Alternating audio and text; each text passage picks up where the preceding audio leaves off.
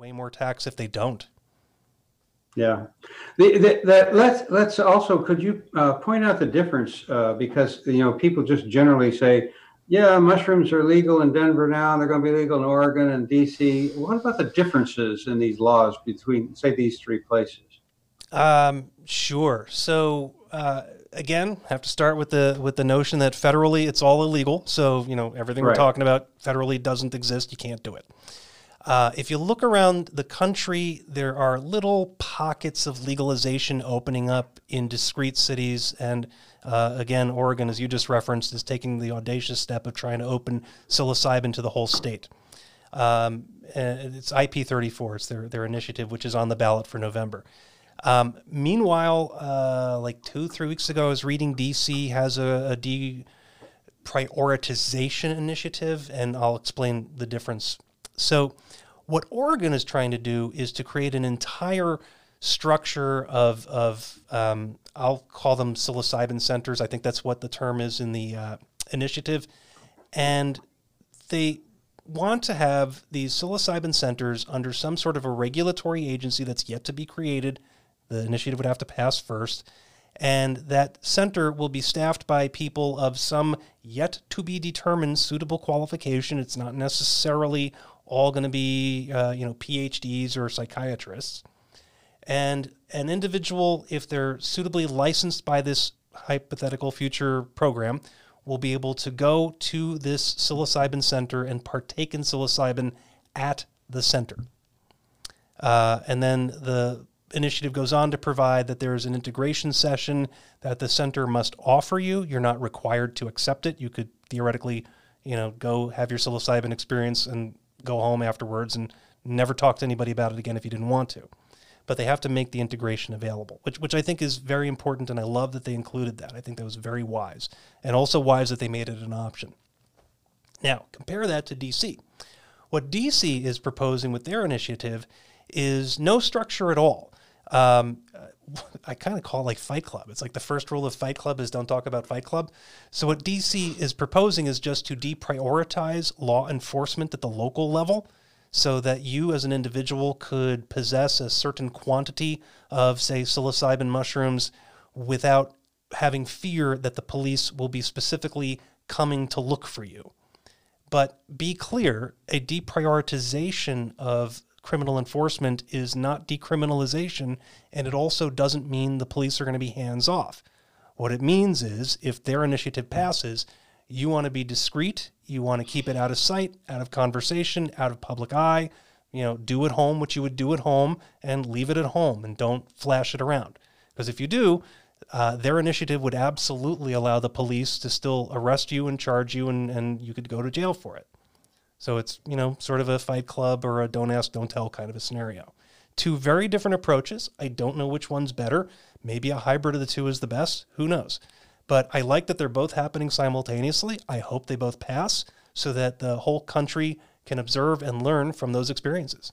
And that's one of the great things about having 50 states is each little state can be its own little test crucible and, you know, let the best program win that's kind of what I thought about uh, cannabis, uh, Gary. You know, because there there's so many different uh, ways of going about it, like the Washington way, the, the Colorado way. The uh, you know, I lobbied against uh, Prop 64 here in California because I thought it was just you know overregulated. But uh, in any event, I do think it's it, like you just said, it's an advantage having 50 states try all these different approaches because we can really maybe come up with the, the best of. You know, we in, in the, the computer industry, we used to call them Bobs, the best of the best. yeah, ho- wholly agree. And while it's still very early in the life of, of some revivification of psychedelics, uh, this is the time to experiment with different programs and, and get the you know the right fit. You want you want the shoe that's going to let you walk uh, uh, for a good long distance without causing blisters. So Uh, I'm all in favor of the experiment, and and I hope that federal prosecutors and lawmakers will take uh, the same sort of hands-off approach that they did with cannabis all these years. You know, we had the the benefit um, during the Obama administration of the Cole and Ogden memos, where essentially um, the U.S. Attorney's Office was under a semi-official order not to come in and not raid or bust programs that were in well-regulated states that had you know medical programs that were under some level of supervision and oversight. And for the most part, they stayed hands off, and, and it's worked well. But uh, unfortunately, during uh, Trump's uh, tenure, uh, Jeff Sessions repealed the Cole and Ogden memos. So now the U.S. attorney's offices around the country are technically free to come in and raid and bust up literally every cannabis enterprise everywhere. Um, the fact that they still haven't done it, uh, I think, is just simply grace of the situation. But in a second Trump term, if that happens, I wouldn't be so sure that cannabis is free. Indeed. Oh, that's a. Uh, I would even go so far as to say I, I, I fear a Trump second term because of that. I, I mean, the man has demonstrated he is willing to do anything for political favor. And in point of fact, if if you ever visit the blog on my Psychedelic Alex website, I wrote an article about this. And I think in the right circumstance, if Trump thought that it would benefit him politically, either on a personal level for self aggrandizement or to punish an enemy, he would do it. And it logically follows where would you do that raid? Nancy Pelosi's district. And if if he ramrods this uh, new court appointee through with a six to three majority for the indefinite future, uh, you know, it's just kind of all over but the shouting for a long time. I think. I fear so. Yes, I fear so. But interestingly, I'm so glad you brought that up because you gave me a segue to something I did want to talk about. So thank you. Uh, I had a very lovely uh, interview yesterday with uh, Dr. Doug Stoddard, who is a comparative religion uh, professor. And in our conversation, I started to get a greater crystallization in my mind of an idea I've got that might give some religious argument to a broader legalization. And I'll, I'll explain that in a moment. But, but first thing I wanted to say antecedent to that was that both he and I agree that the current makeup of the court and the current law, uh, there's a federal law called RFRA, the Religious Freedom Restoration Act, actually lends uh, a little more credence to a religious based argument in favor of psychedelics. And now let me explain what I mean by that. So, RFRA, the Religious Freedom Restoration Act, uh, is the reestablishment of an old basis that the Supreme Court used to use to review religious questions. So, in the context of psychedelics, for example, um, and this actually is what caused RFRA to be created, it used to be that the court applied what was called the Sherbert test. And Sherbert comes from a, a case by the name of Sherbert, uh, not, not a delicious dairy beverage that you would enjoy. Uh, somebody named Sherbert.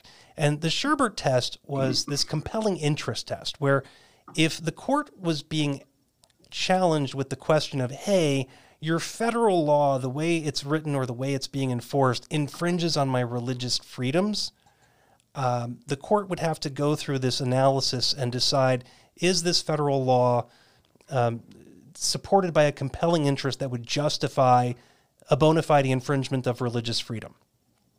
But then in 1990, and this is crazy, this was on, on the Scalia court of all things, uh, Smith versus Oregon came out, and it was a peyote case where uh, a, a, couple of Native Americans had put in for unemployment because um, part of their religious observance as members of their, their Native American church, uh, I can't remember what the specifics were, but they had to put in for unemployment and they were denied unemployment um, on the premise that, you know, peyote use is not considered okay federally. And under the Scalia court, and Scalia wrote the, the, the majority opinion, they did away with the Sherbert test uh, uh, and and instead just imposed this sort of very blanket uh, federal law trumps religious uh, issues or concerns. Period. That freaked out everybody, and within three years, Chuck Schumer ended up um, introducing and very quickly got passed by a huge margin. This was during the Clinton administration, RFRA, which restored the Sherbert test. So now there's this compelling interest uh, test that the court must once again employ when being challenged with religious questions. Now, the reason I say this is encouraging is amongst this, the court's not really allowed to ask uh, uh, the depth of your sincerity of religious belief. That's not fair game. Because uh, imagine having to like go through some sort of a religious piety test. It, it's you know like the the the elections test in Gulliver's Travels. What are we gonna do? Crack eggs open from different ends and decide which one's better? It's goofy. Um, but then you've got Hobby Lobby, and you might, you all may remember Hobby Lobby from a few years ago, which uh, Hobby Lobby didn't want to pay for certain uh, abortion related medical services as part of their company health plan because the owners of the company had a strong uh, Christian conviction that spoke against that particular practice. And they won the argument. So now Hobby Lobby and resultingly no company has to provide those services if they don't choose to because of religious conviction. So since the court now is leaning more towards favoring allowing religions to practice as they want, I think that arguably helps. So now let me give you my harebrained theory that I'm starting to cook up, and I, I, will tell you up front, I haven't thought through it all the way. I could be completely wrong here, but I do know in the brief research I've done thus far, nobody's come up with this yet. So here's my theory.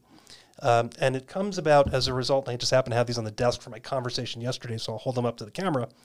Um, there's a few books that really tipped me off to this. The first, which I don't know if you can see that on the screen, is John Allegro's book, The Sacred Mushroom and the Cross. And for those of you who might not be familiar with John Allegro, he is one of the original translators of the Dead Sea Scrolls. He translated the Copper Scroll, and Allegro, who's now dead, he's been dead for, for many years, uh, was a very well respected linguist. And what he was able to do, taking his linguistic skills, was to go back to these most ancient of source documents. Again, he translated the Copper Scroll, for goodness sakes, and ended up finding that a lot of the more contemporary, and by contemporary I mean like ancient Greek, not not like you know last week, but ancient Greek translations were just wrong. Um, and indeed, he found lots of references to these archaic cults that used amanita mushrooms and these cults gave rise to early proto Judaism and early proto Christianity. So, okay, this tells me there is an archaeological basis and also a religious history that ties psychedelics to the entire Abrahamic lineage. Then you add to the pile the next book, which is the Psychedelic Gospels, written by Jerry and Julie Brown. I'll hold that up too so you can see it if you haven't read this one yet. And the Browns, and by the way, they're they're on the circuit. You can actually talk to them and meet them. They're on Facebook. I'm, I'm actually Facebook friends with them, uh, and they do lectures on this. The Browns went and just started church hopping around Europe looking for iconography. And damn it all if they didn't find a bunch of it. And inside their book, there's a, a fantastic middle section here of color plates with a bunch of different color photos from inside churches. And it's the artwork, it's the sculptures, it's the stained glass, and there's mushroom images everywhere. so, again, this tells you early Christianity, these people who were like physically, literally building these churches, had this in mind. Uh, and then uh, about, oh God, two months ago, I read an article um, from an archaeological journal called Tel Aviv out of Israel. And it was talking about this 2,300 year old altar where they took scrapings off the altar and discovered cannabis resin. Now, if you look at the biblical recipe for anointing oil, cannabis oil is part of that. And it's been misinterpreted over the years as cassia, which is just this inert, nothing, uh, crappy little flower that actually doesn't have any particular good use. And that apparently, amongst a lot of scholars, was always a very unsatisfying ingredient. And it was long believed that cassia was a misinterpretation. Because think about it if you've got some sort of special anointing oil that's supposed to have and impart special uh, powers, wouldn't you expect it to have an ingredient that would do that? And lo and behold, archaeologists find uh, a 2,300 year old altar with cannabis oil on it. So, stringing all of that together, here's my theory. I think, uh, and also with support of RFRA no less, that there is an argument to be made that people in the Abrahamic lineage, be it Christianity, Judaism, or even Islam, because it also ar- arises from this lineage, they may have a religious birthright to experience archaic forms of their own religion. And, and I'm not saying this in a manner to, you know, cast aspersions towards any religious group or sect or or division, but you know, people do get curious about the histories of the religion and the various ways it's practiced. And uh, you know, you can look at really Orthodox Christians across the world versus more Protestant Christians, same as Jews, same as Muslims. They all practice very different ways. And if you took a very, say, uh, Reformed Jew and put them next to a Hasidic Jew, you're going to see two very different ways of practicing Judaism. A core that's common, but the physical actions, the, the rules and regulations are different. So I think, in the sense that you're allowed the right to explore the different permutations of your religion, there may be an argument here that these proto forms of the religion have evidence of psychedelic use and therefore might arguably be a basis for permission. Now, all that being said, I'm absolutely not telling anybody tomorrow run out and say, you know, mushrooms for Jesus. That is not what I'm saying. Uh, although I'm not not saying that either. What I am saying is that I am now commencing a search for more uh, historical record and archaeological evidence to see if I can really piece this argument together and support it with with reliable evidence that, like, if you were literally in a court of law, a judge could look at that and say, "Yes, I'm admitting that evidence, and yes, it's a compelling argument." So, so Gary, that uh, if somebody that hears this podcast actually comes across some evidence like that uh, that could help you, how do they how do they tell you about it? How do they get it to you? Sure. Uh, well, uh, you can reach out to me through my law firm, although I'd prefer if you reached out to me through my Psychedelic Alex website. You can email me there. I am admin at psychedelicalex.com. Uh, you can also find me through Facebook and my YouTube channel. Um, just, you know, all those different social media platforms have some method of messaging, so you can grab me in any one of those. Yeah, I would suggest that unless somebody is actually a, a lawyer herself or himself, they should not contact your firm, and uh, unless they want a uh, you know a referral or something like that. Yeah, exactly, and and that's mostly just in fairness to my, my partners and staff. I don't want to flood them with my my hobby stuff, and and to be fair, the psychedelics aspect of my life is my hobby stuff, although it, it is part of my job too. But I try What to keep those there's worlds other, separate. i- if there's other uh, podcasters or local societies that uh, would like to, to ask you questions or visit with you, would you uh, be willing to make like Zoom appearances and, and get in touch with you? Oh yeah, absolutely. And in fact, that was that was exactly what I did yesterday with Doug. So um, he actually reached out to me wanting to interview me, and just coincidence, I wanted somebody with a, a religious background to interview as well. So uh, I said, let's uh, interview each other, and we'll each take a copy of the show and use it. And he thought that was swell, and I thought that was swell, and we did it.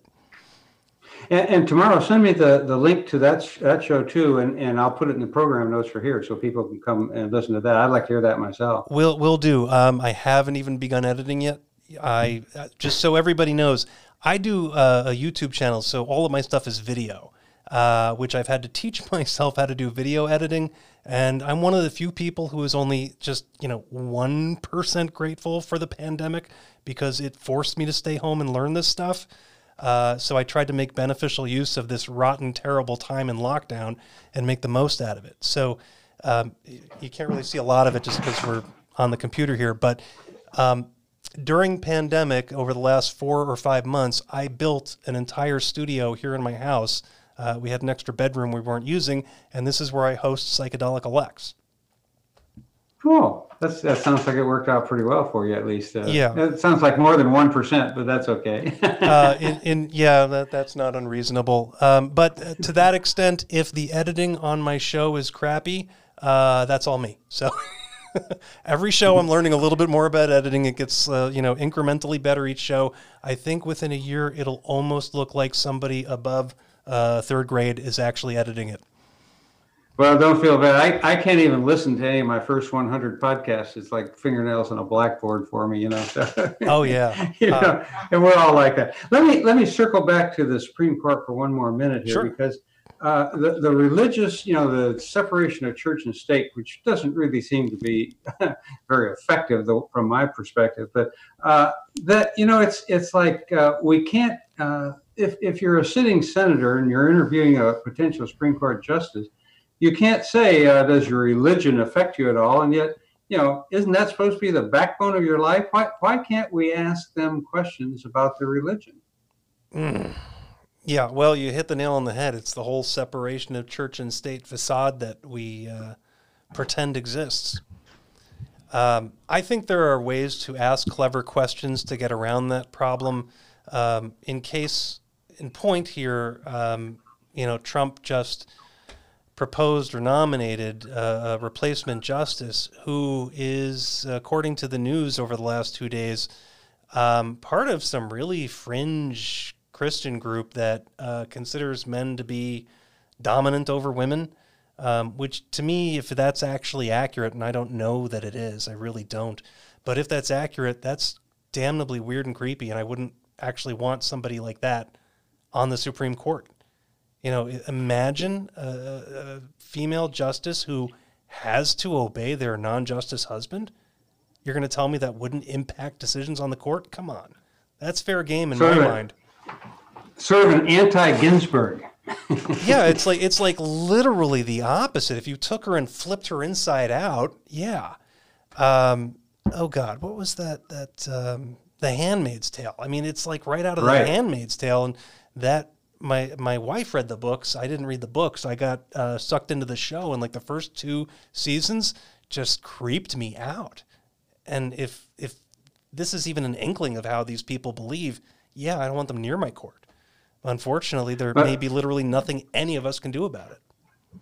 Let, let, me just go on the record here because she's been a professor at Notre Dame and still is uh, for a long time now. And for them to give her that platform to get where she is, I am hereby stating I will never again cheer, cheer for old Notre Dame. I am shedding all connection with them. I don't want anything to do with them anymore. Well, and, and that's a fair commentary on just critical thinking as a whole. So, for the benefit of your audience, I mean, I'm a 30 year veteran lawyer. I'm AV rated. I'm I'm actually a, a, participating panelist with the American Arbitration Association. I do both arbitrations and mediations. Uh, I've authored uh, more than one legal treatise. I've actually authored three of them. Uh, I'm licensed in multiple states. I have as impressive a resume as you know you would want. And and I'm telling you, don't be impressed by people in power. Don't be impressed by people with high degrees. They can be as stupid and aberrant as anybody else. You really have to pick and choose and be a critical thinker. Don't fall for the cult of personality. That is exactly how our country got in the situation it's in right now. Yeah, you know, I can still remember as a I was in college when I met one of the, the first time I met a, a high-ranking uh, politician, and and the guy was a real jerk and wasn't very bright. And I thought, my God, you know, are they all like that? And uh, I'm afraid too many of them are. Yeah, uh, unfortunately, these days, uh, particularly like in, in the afterglow of Citizens United, where money just poured into politics, you're not getting the best and brightest. You're not getting the conscientious legislator. You're getting the lackeys and lapdogs of, of big money. And they're going to serve some, big money. Something I've been harping on here for a long time is the fact that you know, we, we can get irritated at these personalities because they all rub us the wrong way, but it's really the system that allows them to get to the top. You know, we, we really have to be looking at the system itself, I think. Oh, a- absolutely. You know, the, the current politicians, fine, vote them in, vote them out, whatever. You're going to continue this cycle endlessly until you change that system. And I, I think top of the list, although people are going to gripe and say it's an infringement of First Amendment rights, I don't agree. Top of the list, get the dirty money out of politics, make the money as transparent as possible. The singular biggest problem with the Citizens United decision is it allows unlimited donations and they're blind. You can't see and I can't see who's giving the money. And I think if you could shed light, literal light on it, and out these people and, and let the rest of the country see who's putting money in and how and where and why, that would be a game changer. Yeah, I, I agree with you. Uh, of course, there's a problem of disseminating information. How, how do you get it down to the, the Trump base? You know, how do you how do you explain that that Trump has paid seven hundred fifty dollars a year when he did pay taxes, and he had ten years he didn't pay taxes, and here we're trying to struggle, hoping we get another handout from the government. You know that how come? How do you get that to the Trump people where they understand it? Uh, I don't know that you do, and and you know that's really a, a wholly different issue too. Uh, you know, the news came out. We we all can read it, and some people are just impervious to facts. What can you do? Uh, the, the, well, you know, I, I, I asked that sort of a rhetorical question because I saw some of the uh, good old boys down in my my state of Texas, where I'm still licensed to practice, uh, were being interviewed about it, and they were saying, "Good on him! You know, you're supposed to cheat the government out of all your taxes. He did really good, and they're all proud of him for doing that."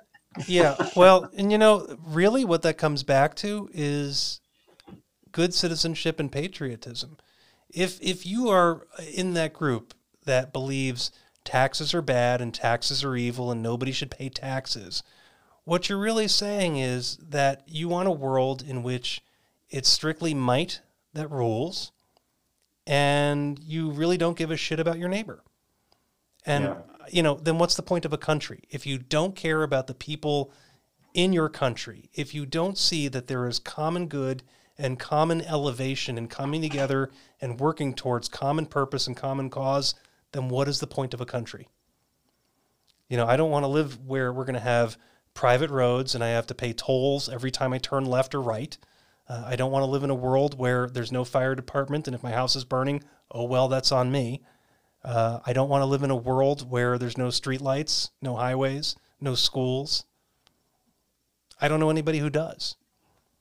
Unfortunately, the propaganda of government bad, taxes bad, somehow uh, took root and festered in the hearts of people and, and, and blossomed into whatever we're seeing now.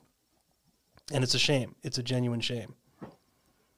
You know, I, I always kind of get beat down when I say this. I don't get any support for it. But, uh, you know, this country, first of all, population wise, only India and China have more people than we do. So it's a really big group of people to get together. I mean, it's not like Finland with 10 million people. You know, it's it's a lot of folks. And if you've ever studied anything about the Civil War, you know it has never ended. You know, it's still going on. You know, we have we have statues of General Lee, a Civil War general on the the enemy side and is standing on U.S. government property. You know, we're honoring. That'd be like putting up a statue of Hitler if if you you know want to do comparisons. But that's is we wouldn't do that because the Confederacy has never gone away. You know, I I lived in the deep south for a long time and and it's it's just not going to go away. I think that we've got at least two countries here if we want to unify people, but there I just don't think there's any way you're going to get the good old boys in the deep south and and the the Chardonnay crowd in New York to come together and let alone California. Heck, we can't even agree with ourselves, you know. sure. Um, and I'll, I'll say something that's even more cynical and hmm. disappointing than that. that was pretty cynical, but I'm, I'm going to be even worse. Um, I have I'm, I'm born and raised in New York, just outside of New York City. I have lived uh, at various times in New York, California, North Carolina, and here in Arizona. And I've got bad news. Racism is everywhere, everywhere. It's pockets or worse uh, in some places, but it's absolutely everywhere. You know, growing up in the in the shadow of New York City as I did, it's a very racist place. I absolutely remember going to public school and you know the, the groups of black kids would sit in one section of the lunchroom away from the groups of white kids. Uh, and this was the norm all the years i was growing up. Um, and it's sad and it's tragic and it continues today.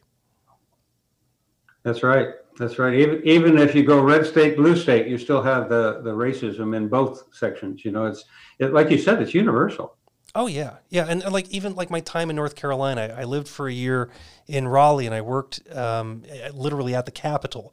So there, there's a, a, mall there that the, all the state buildings are at. And at lunchtime, you'd go outside, and you'd see this repeat during lunchtime. You know, you'd have clusters of black people all together and clusters of white people all together. They'd mix a little bit, but you know, you, you could plainly tell that there were invisible lines, and and it's sad. Uh, and you know, here in my my home state of Arizona, the past twenty something years, uh, we're about the whitest state in the nation. So we don't see it a lot here, just because we don't have the diversity here. Yeah, the city I lived in when I went to high school had one black family four people in that whole city. Oof. And uh, I just got together. We had an online reunion for our 60th reunion. And uh, there are now something almost like 30 families in the city. you know, it's still just totally, you know, a white city.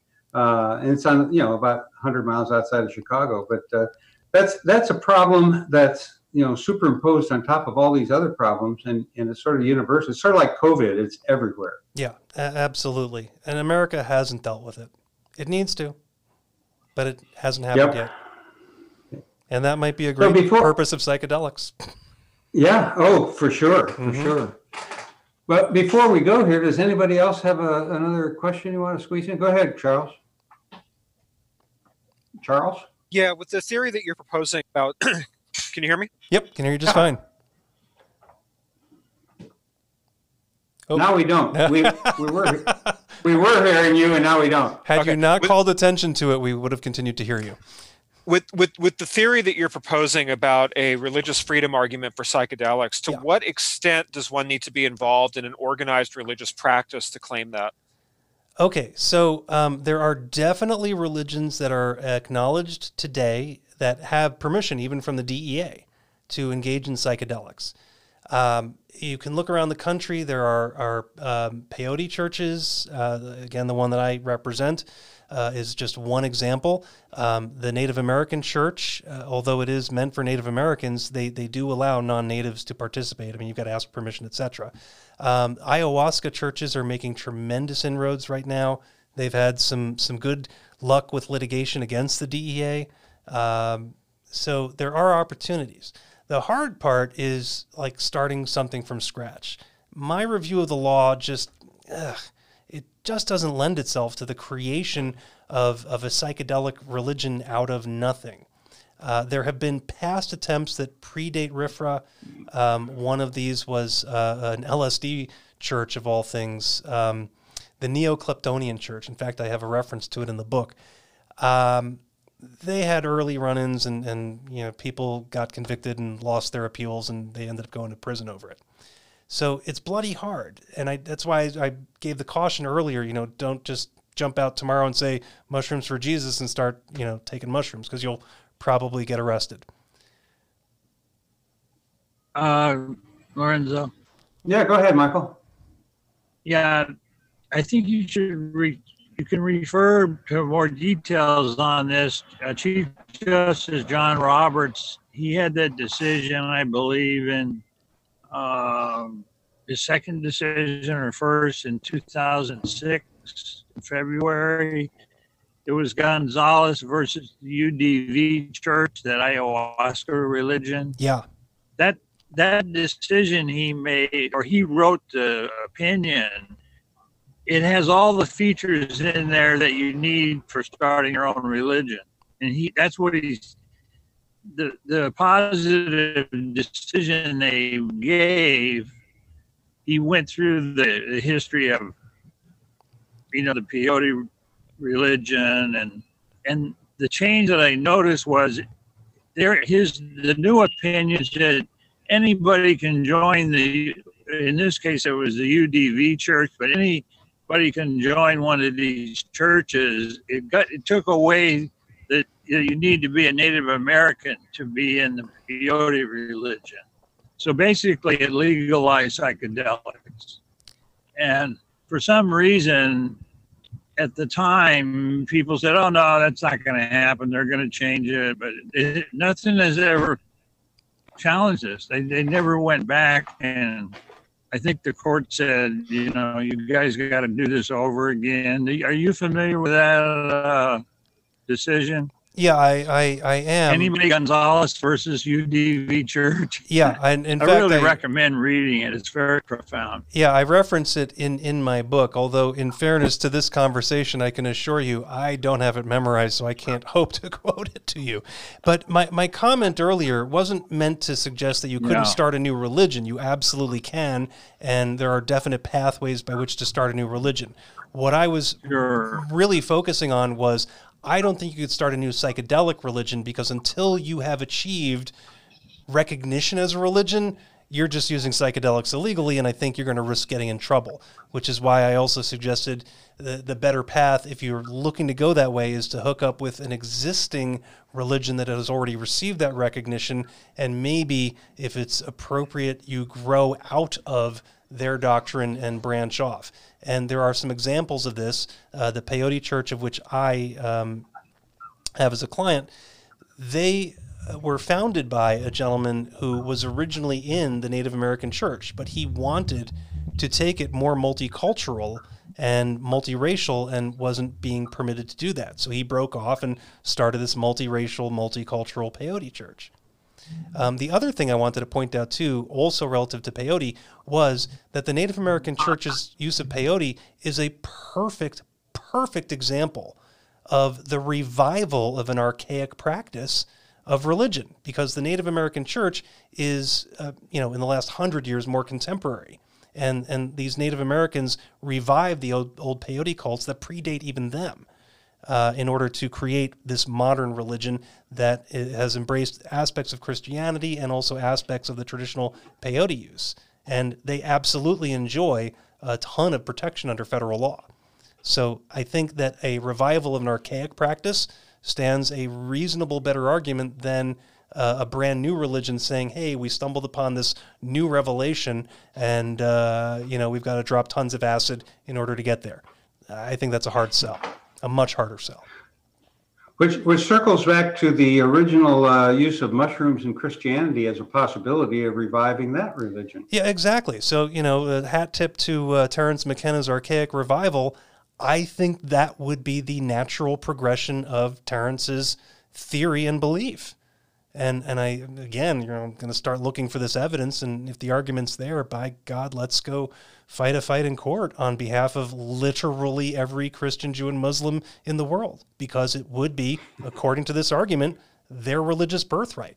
And it doesn't matter if you want to partake; you don't have to. But at least knowing that you have the right to do so is what matters. Well, I'll tell you what, Gary, we're, we're kind of out of time tonight, but I'd like to uh, see if you'd be willing to come back uh, maybe quarterly or something like that and give us an update on what's been going on. Happy to. You name it, I'll come anytime. Okay. Well, listen, uh, everybody, I appreciate you being here tonight. Uh, I'll see some of you Thursday morning. But uh, until the next time, keep the old faith and stay high. Thanks, everybody. It was fun. Night, all.